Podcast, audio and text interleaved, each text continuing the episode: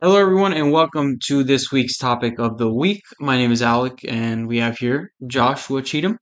Um, in this week's uh, topic of the week, we're going to be discussing NATO's lack of u- inner unity. I want to be very careful on how I word that, Mm-hmm. um, because I don't want to say lack of unity on issues, because there are some issues that NATO is they all work together on, but what what is fascinating is their inner unity amongst each other. And we found this when we were visiting NATO and we had discussions with three diplomats discussing about three three different talks. So Yeah. it was just three three different topics. So one on was in general about NATO, correct? Yeah, in general. In general, and then the second one was on the Ukraine conflict, and the third one was the Middle Eastern North Africa region. yeah. When we didn't were really get to that hearing, one, huh? We didn't really get to that. It was just an open discussion. It was an open discussion. It was like half, and then half was just It was a good discussion. It was a good discussion. But anyways, what we found fascinating was when we heard these three diplomats speak about NATO, all three of them had a different view of NATO. One sees it, well, the first diplomat saw it as, what did he see it as? I got this. He said, first speaker, he was like, we were discussing how there's a lack of, you know, he we asked the question, is there a lack of unity when it comes to the Ukraine? And he says, he's like, there's basically, the, it's it's not like one big family. We're not a big family. That's Everyone acts in self interest based on their sovereignty. So that's what the first speaker said. The second speaker, he was a public relations guy, to be clear. Um, we're not going to name names for obvious reasons. Um, but he was a public relations guy for NATO, so obviously he's going to be treading a little bit of a line there.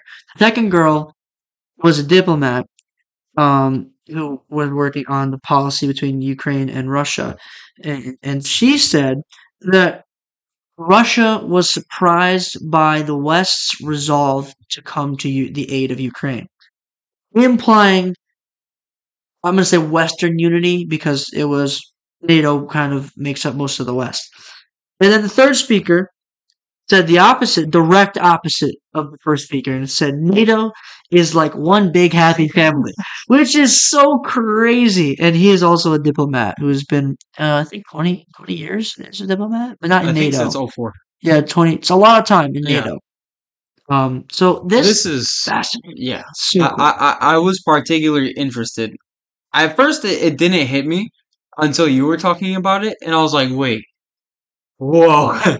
Which is very interesting because, right, in the beginning of the war, they were they were all unified. One resolve, one everything. I don't know what happened, but national interest started to get into the way Mhm. of what NATO would do with Russia Ukraine because some of these countries were dependent on Russia anyways because of oil and natural gas. Yeah. So I understand what what the first speaker meant by there is like no unity and it's all national interest. But we went from being united to national interest to now NATO being united again with all these programs, all these military programs that we're sending. But it's more of the United States and kind of Germany sending uh, things like HIMARS, Leopard tanks, Yeah. and now we're working on F-16s. So it, it, it's interesting to see that the the idea of NATO unity is always a shifting definition, Yes. which is very very And this is uh, uh, obviously this is a three speaker sample, so this might not be the same. You know, it might be like, oh, NATO's more on the United side for these workers. But here, here's the thing: there's only what, what did they say? Eight hundred employees for NATO. You know, civil and, and military. Somewhere around there. It was like no, it was like eight hundred. It was like really small. Like not like the soldiers, like the, the just like, like, you like know, the staff. personnel. Yeah. it's not very big and so and also the difference is, their staff you know they're supposed to act in the interest of nato versus the countries are supposed to act in the interest of the country but also of nato so that could be a different contrast as well and why you know the public relations guy could have just been seeing it because he has to work directly with those countries he has to ask them you know you know, how do we do this? You know, what, what are you going to talk about and discuss with this? And then he's going to hear those perspectives. But the other two, they work for NATO. And that's it. Like, they don't, they, they work for NATO. NATO's goals are NATO's goals, not anything else. I mean, they're still bound by the country They are, yeah. and they still have to somewhat maintain interests, right, to Mhm. ensure that whatever they say is indeed pro NATO, but also pro their country. So there's a lot of balancing when you're a NATO staff because you don't want to be just fully NATO and doing everything what NATO says because then now you're not abiding by what your national interests are into NATO. So, but again, even then, they're just well, they were policy analysts, Yeah, uh, the, and even then, yeah, even then, it's like they see a little NATO, differently. yeah, a little differently. Even as an analyst in NATO, which is in the integral part of NATO and providing information to member uh member countries. And so it's very fascinating because like those the last two basically said that NATO is together, but from what I don't know what you've read, but from what I read is that like, you know, NATO has lack of vision and strategy on certain issues. And so one of those being Russian sanctions, others being, you know, in, in bringing in Sweden into NATO, and then also with uh strategy towards China and the and the Taiwan Strait and the Chinese Sea, South China Sea, all a little bit different. If you ask a different NATO country, like Hungary is going to say, you know, what do I care about this? And the U.S. and the U.K. and France and Germany are going to be like, well, like this affects how much money we make, and you know, if the war is going to start. And so that that obviously the division is not togetherness in in in terms of you know what the Russian war did is kind of create togetherness, but it's also it's it's kind of slipping backwards now again. And I think you're correct, right? Because we're seeing this too. I mean, like I said before, it's been a lot of up and downs and not really exactly clear on what NATO's and member states' uh, stance is. But the Biden administration says that they want and will uh, prioritize efforts aimed to prevent member states from going astray and working with them to maintain robust support for Ukraine. So the United States does believe in a united NATO and wants to keep NATO they, keep the image of NATO alive. They want to keep all the dialogue within NATO homogenous. So, yeah, I, I mean, it, it makes sense and it's important because what's NATO without everyone working together? Yeah, absolutely. And for Ukraine to be sovereign, Ukraine is relying on us. And Mhm. if we can't work together within NATO, what's the point? Yeah, and, and here here's where like you know coming up with things in my head at the moment. Um, then when NATO when the war first started, the United States and a bunch of other countries basically said, you know, we condemn Russia. Well, I don't really. I, I could be. I could be very wrong. I don't recall a NATO message, if you know what I mean, like that came from the NATO headquarters. Like this is a NATO thing, not not a U.S. or UK I thing. think you're correct, but I also remember something about Jan Stoltenberg. Jan Stoltenberg?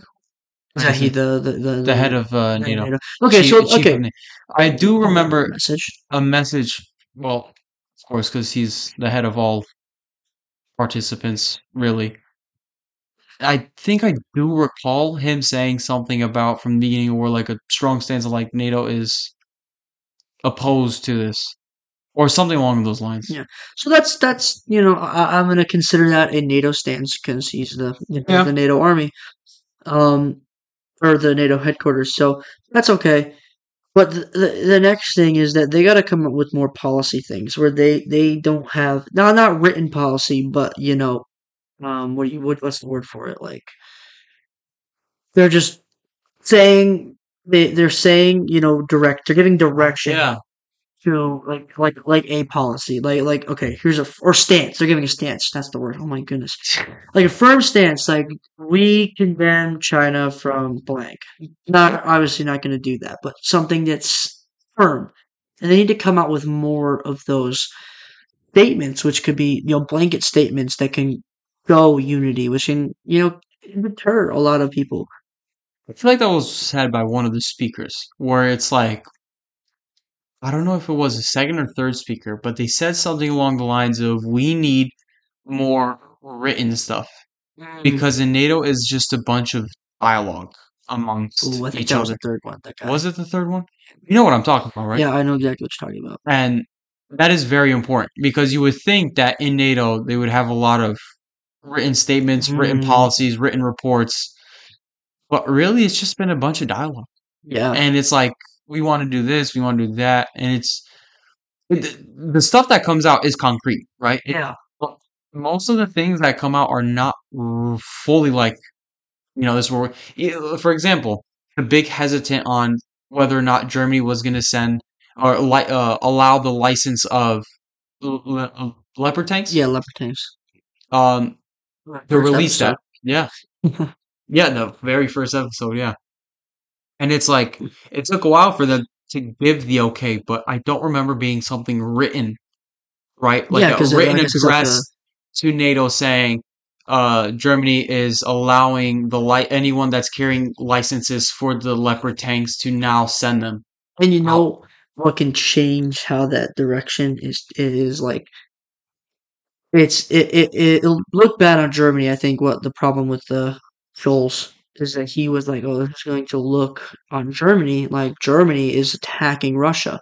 But if he gives it a NATO call and says, Okay, we're going to do this and everyone in NATO can send tanks, then all of a sudden they can say, "Oh, okay, NATO is sending Leopard tanks to Ukraine, kind of uniting them in a sense." That's But then that's exact- a- yeah, that's exactly how I was trying to piece that in my Yeah, mind. Yeah, I just didn't figure out how to piece it. That's yeah, a- yeah, I like that, and, and I think another thing that NATO can do too is is I think they need to get their partners more involved. So when we were reading, um, we got a little pamphlet from them, and it was like it had all their partners on it, on Japan, South Korea.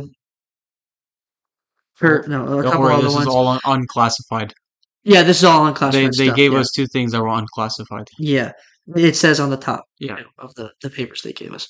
And so I think maybe getting them more involved and, and maybe like right. It, I don't know if there's is there written policy that they're partners or it's just like hey With their partners? you're a partner.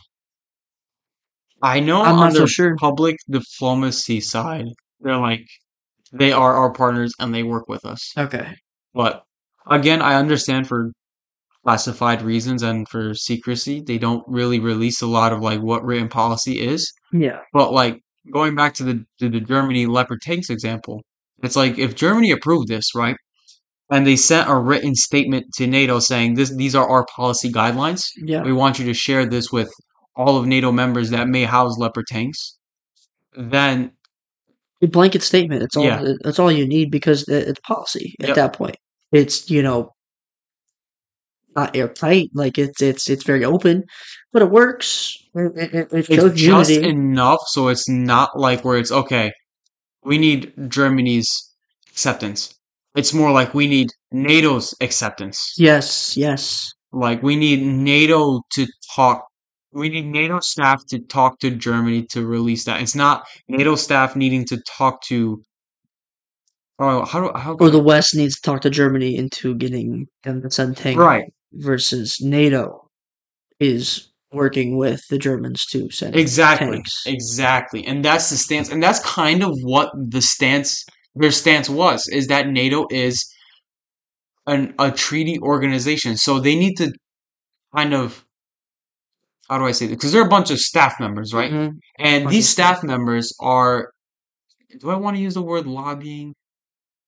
I don't know if it's, For lack of a better word, yeah, Yeah. like you can use it. it's like they're lobbying for these, the, these members that are part of NATO. Mm, yeah, Because people true. see NATO as okay, 31 states, thirty-two.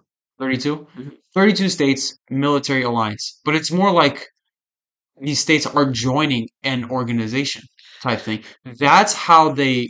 I think It's that's. got a headquarters. I think That should be an organization, and that's what it says in Right. the end, North Atlantic Treaty Organization. But that's how the, the the diplomats were saying it, right? yeah, Is that these are member states signing onto the organization because people see NATO as a defense organization. Yeah, which they in their in their talk that was not the case in how they viewed it which it- also shifted how i thought of nato as well yeah, because an organization is much different than a treaty. Like when you join a treaty, countries have to abide by that treaty, but there's like you know there there's no there's no like headquarters, there's no annual meeting like like G like the G twenty. right exactly That's that's a treaty. or not even that's like that's even a dialogue. But if you look at NATO, it's it's an organization. They have a headquarters. We've been in it. Um, they have a leader, the a director general, and then they have a um. He's the director general of the civilian side, right? He's the director general of everything. Of everything. Yeah. Staff. And then they also have the NATO general. You know, so if you have all that, the countries can't like look at it as a treaty. It's much different. And you could like even for our viewers, right? You could see like the talk we're having is very difficult because we there is no clear stance. No, no, no, no, no. Like we're trying to piece together right now as our goal is like what NATO really is and what it's defined as. yeah, It's like when, when remember the the map? It was like a little not map, but it was like um like a little tree branch of like there's the staff side and there's the Oh, military yeah. side. That's what I'm thinking of every time, right? And it's like there's the military side where military experts from these member states partake in, Mhm. right? But then you also have your staff side, which is uh, just a bunch of analysts and people who work at NATO but are not really a part of a member state. So I just came up with an idea in my head. Do you remember how I don't know which one it was, but the guy, one of them said that NATO doesn't have an army. right. It's you know the elites of their countries. What if that changed?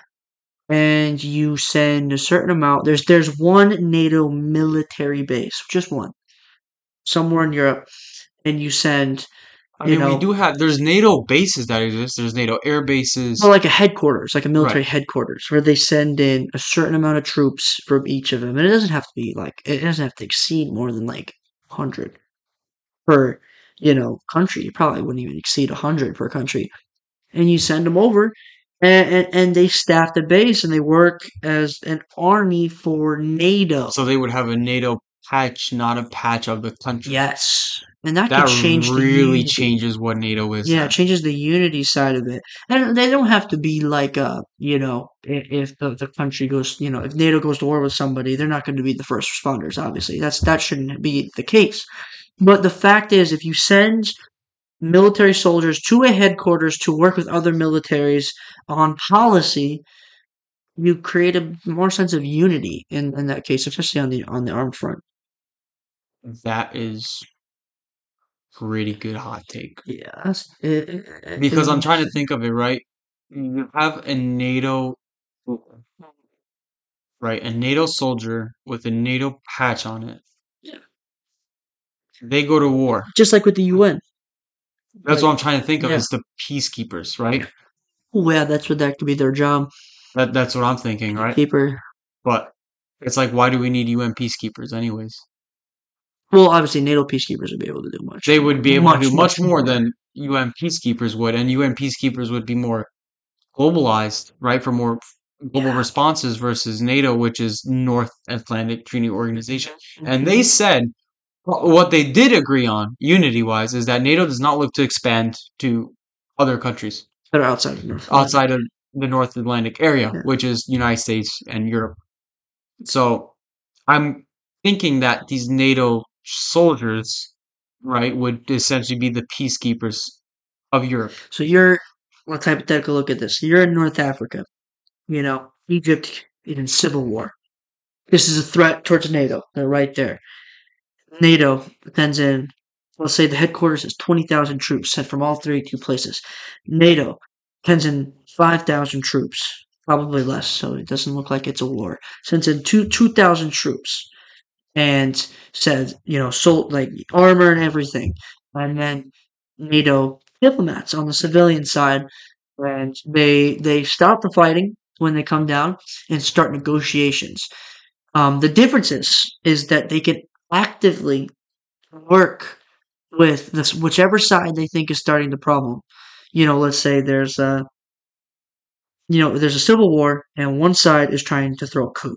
Right. You know, and we want that Egyptian government to be in power we send our soldiers, to, you know, trying to do diplomatic stuff, but we can use our forces to stop the coup.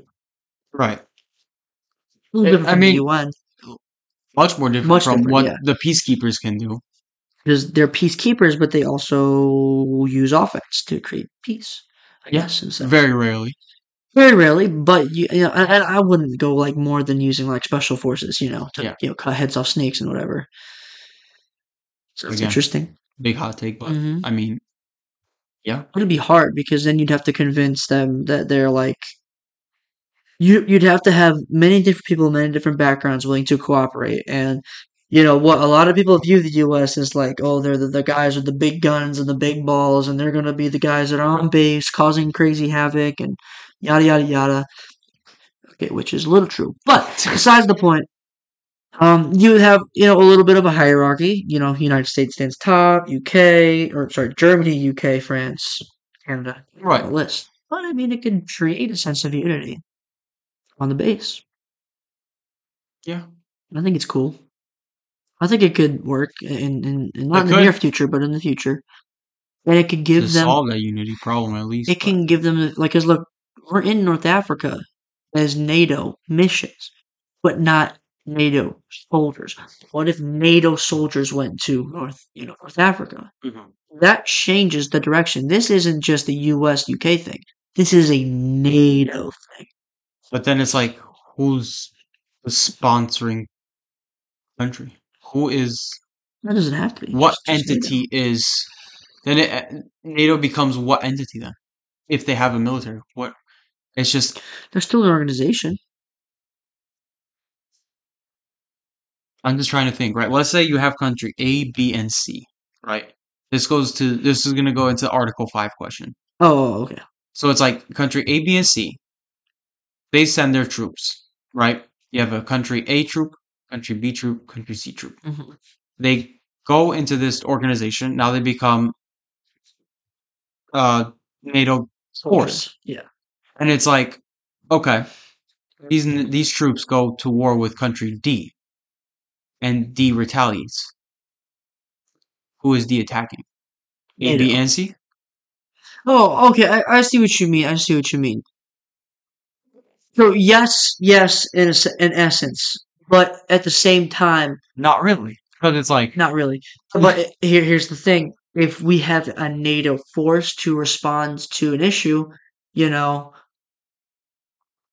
if we're actively sending troops into a war zone, which we are, we actively send troops into North Africa. But if those troops kill U.S. soldiers, it's not a war on NATO.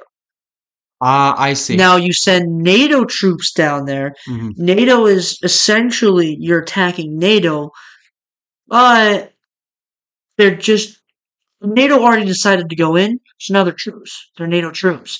It, it's not like if they kill those people, they're going to come attack people in NATO. But here's the other thing: you're also you shouldn't be obliged. You don't have to be obliged to send those troops. Mhm. It be up to you. But just creating the headquarters is like like this is a dialogue where all soldiers from all NATO countries can come and send their troops at any amount they want, exceeding you know not exceeding two. You know what it's like? It's like PMCs. That's I what know. it. That is is essentially what it comes down to. Yeah, Sort of. But instead of private military contractors, your PMCs are technically they're NATO. people. Yeah. It's like you're not attacking country. You're attacking that. NATO. Yeah. Okay. So you know, You're attacking the technically the PMCs or like the. so the, the yeah the difference is is like if you kill a NATO troop, it's not a war on NATO. But if you invade a NATO country, that's a war on NATO. Yeah. You see what I mean? Yeah. Because we're sending in troops to the place versus them sending troops into our place. You know, if Russia invades NATO, that's a war. Right. Now, okay, here's the other thing. If, if we sent NATO troops into Russia and they killed a NATO troop, that's a war on NATO. That's a different thing. that that's a little different because it's uh it'd be, first off we'd be very stupid to send troops in, and the second off Russia would declare war anyway, Yeah. even if we did didn't kill them. Yep. But like in, in the current in Ethiopia, for example, there's a NATO NATO missions in Ethiopia. You know, if we send the troops in, they're NATO troops, and a NATO troop dies, it's not a war on NATO. We sent the troops in. Yeah.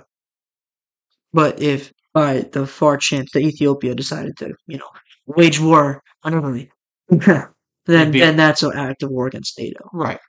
But a little different. So it's almost like having the EU militarily organized. Is what it essentially boils down to. Mm-hmm, Kind of. That's that's what the entire concept just is. with Canada and, and the um the United States involved in it. Yeah. Yeah.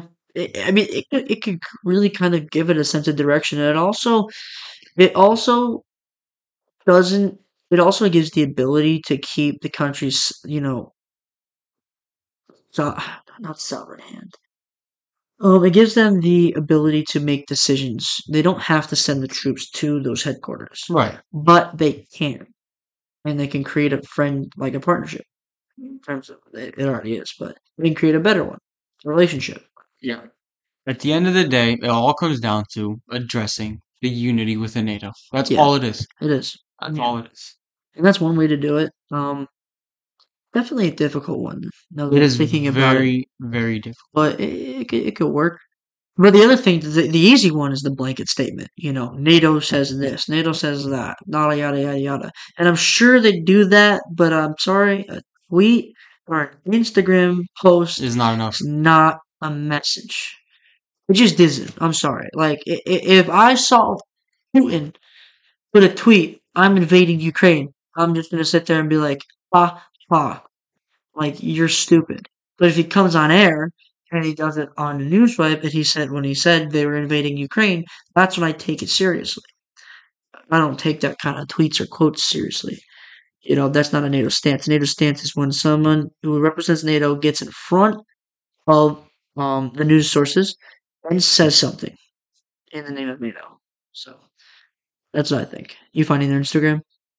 No, I'm just like I'm on NATO's website right now, Yeah. just just trying to figure out like what I'm trying to look for is like you know how you go onto the UN website, you go to the digital library, and you just see like Everything? working resolu- working group resolution, draft resolution, Yeah. resolutions, um, and like they're they're actual like clear. Your policies. It's policy, yeah, and it's like on the NATO website, and it's just like you go to the newsroom section, and it's just news, media advisories, press office contacts, media accreditation, speeches and transcripts. Nothing like just like resolution one dash twenty seven. I don't know, Whatever it is. right?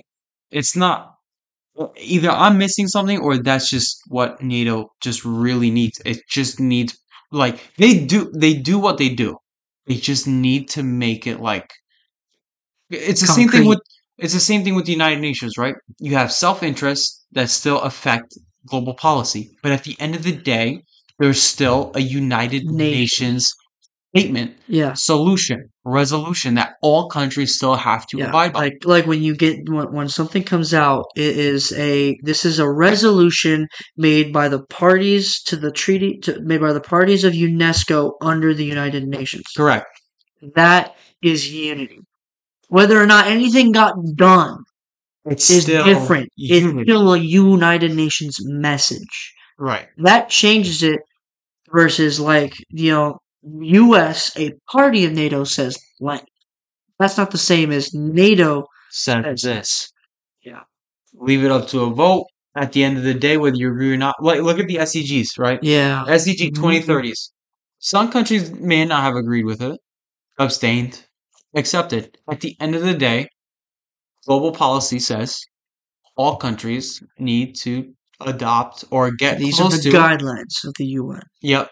These are the guide. These are the SDG guidelines. Yeah. Work towards them. With the UN stamp right on the page. Exactly. That's important, you know, because like it could say SDG. But without that UN stamp, you know, it's just like whatever, who cares? But when you when you put the UN stamp on it, no matter what you think of the UN, it holds weight. Because if if the US is abiding by it, if if the Russians are abiding by it, if the Chinese are abiding by it, somebody's going to abide by it. And then at the end of the day. Like, So- hold on. Like, for example, they have a thing called uh, in NATO. There's this thing called the Parliamentary Assembly Science and Technology Committee, Yeah. right? And I'm just I just picked one random one from 2018. It says resolution on safeguarding elections in within the alliance, and it's like it's the same thing. Like it looks like just like a UN resolution, right? But it's like I don't know. It just doesn't look the same or feel the same as a UN resolution. and they have committees. I mean, we all know that. An Yeah. organization, they have to have committees. But like at the end of the day, what came out with that policy? Like when that started, did, the, did NATO post something somewhere that said NATO under this committee made a resolution that was abided by you know this many parties, abstained by this, you know this and that. NATO, okay, that's a good. Here, here's a different situation. Maybe NATO just doesn't have a good and hopefully the speaker doesn't hear this public relations department and a press department that we do see this image and so we get the wrong image of nato because yes they have committees and they come up with resolutions you know that's obvious but we don't see it often you know I mean, even at the with the end nato of the day, right? Two things, right? I think the public relations department are just very careful Mhm. on what they say about NATO because they don't want people to have the wrong image of NATO. But and secondly, these NATO resolutions that come out, it's still you still question whether it's abided by everyone. what's yeah exactly they can have a resolution, but is it like the UN where it's like resolution four seven eight says this this and this, and you cannot do it because it's international law, Mhm. right? Now I'm not saying NATO it's international law creates international law, but the laws that create govern what NATO countries do.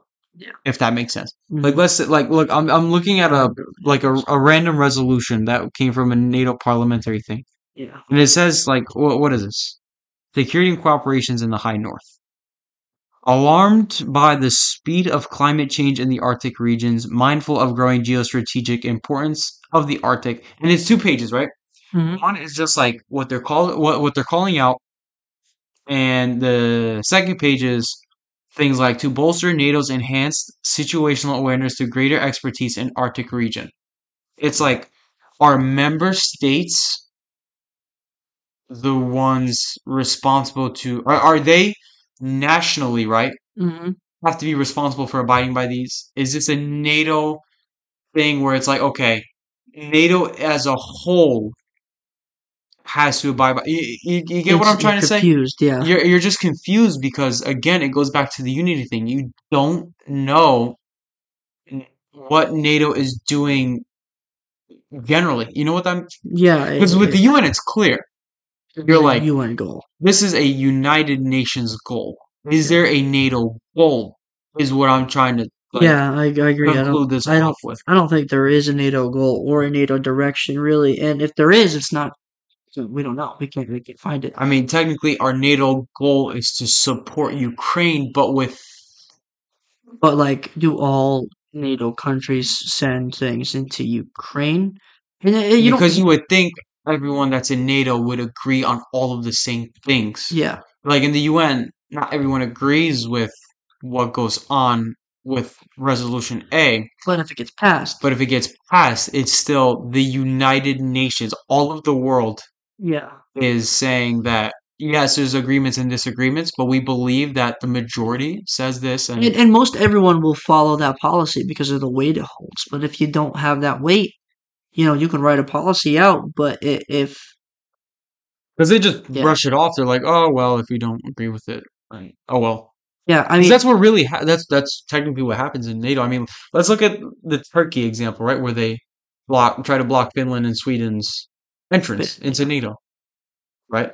It, it's the same thing where it's like if one disagree, like all of NATO wanted Sweden and Finland to come in, but all it took was one Turkey to not let them in. mhm. Versus if we were to do this United Nations wise, one member state would not be enough to not sure the Security Council. unless you're in the Security Council. But let's say it was up a, up to a General Assembly resolution. yeah, If all member states in a General Assembly resolution, except for one or two, say no, the entire world, the majority of the world says except Sweden and Finland. yeah, But with one Turkey is enough to say that NATO does not want Sweden and Finland. Because that's what the image is at the end of the day. If Sweden and Finland do not enter NATO, that's saying that something, somewhere, someone on the inside is saying no. yeah. But even though the majority, even though NATO's image and NATO's statement was we want Sweden and Finland. Do you get what I'm Oh, saying? mhm, Yeah, I get what you're saying. Yeah, the, the image is different, but if one says no, Yeah. yeah, So That, yeah, That's what I'm trying to conclude off here. yeah, And that's what I'm trying to get out. I agree with that. That was, you know, this is this is a roller coaster of one, but you're right. I mean, there there is there's no lack there's a lack of a clear vision, a clear goal, and a clear understanding of what NATO really does and what it is. And so, you know, we know what supposed what their their goal is is to security alliance to protect the North Atlantic, which originally was made to, you know, go against the Warsaw Pact. And so this military alliance is now basically to, to contain Russia, but that's it. I mean, they're working on things like climate policy. They're working on things like cyber policy. But why isn't that clear what NATO goals are in those regards? Like someone says one thing, but then like Turkey will be like, oh, whatever. Or or like the UK will be like, no, that's not and that ruins the image of NATO, even though the majority of NATO is saying, Yeah. we want this, but all it takes is one vote, and it's like NATO does not want Because technically, like, it's not like yes, it's democratic, but it's not democratic if you know what I mean. Because like in the UN, Right. when they create a resolution, if thirteen people don't agree with it, it doesn't matter. That is a UN resolution. But if one person doesn't agree with it in NATO, the resolution's done. That's exactly what I'm saying. Yeah. Yep. And it's gone. like, how is there unity if there's that power? Yes, yes, yes, and that's that's a Security Council problem, which we will do an episode on that in the future. Um, yeah, I, I, yeah, that's that's all I got to say. that was Roller coaster. that was wild. Yeah. I've never thought of something so in depth. It's all. It's just. It's just like three different speakers and all three different views, and it's mm-hmm. like, whoa, hold on.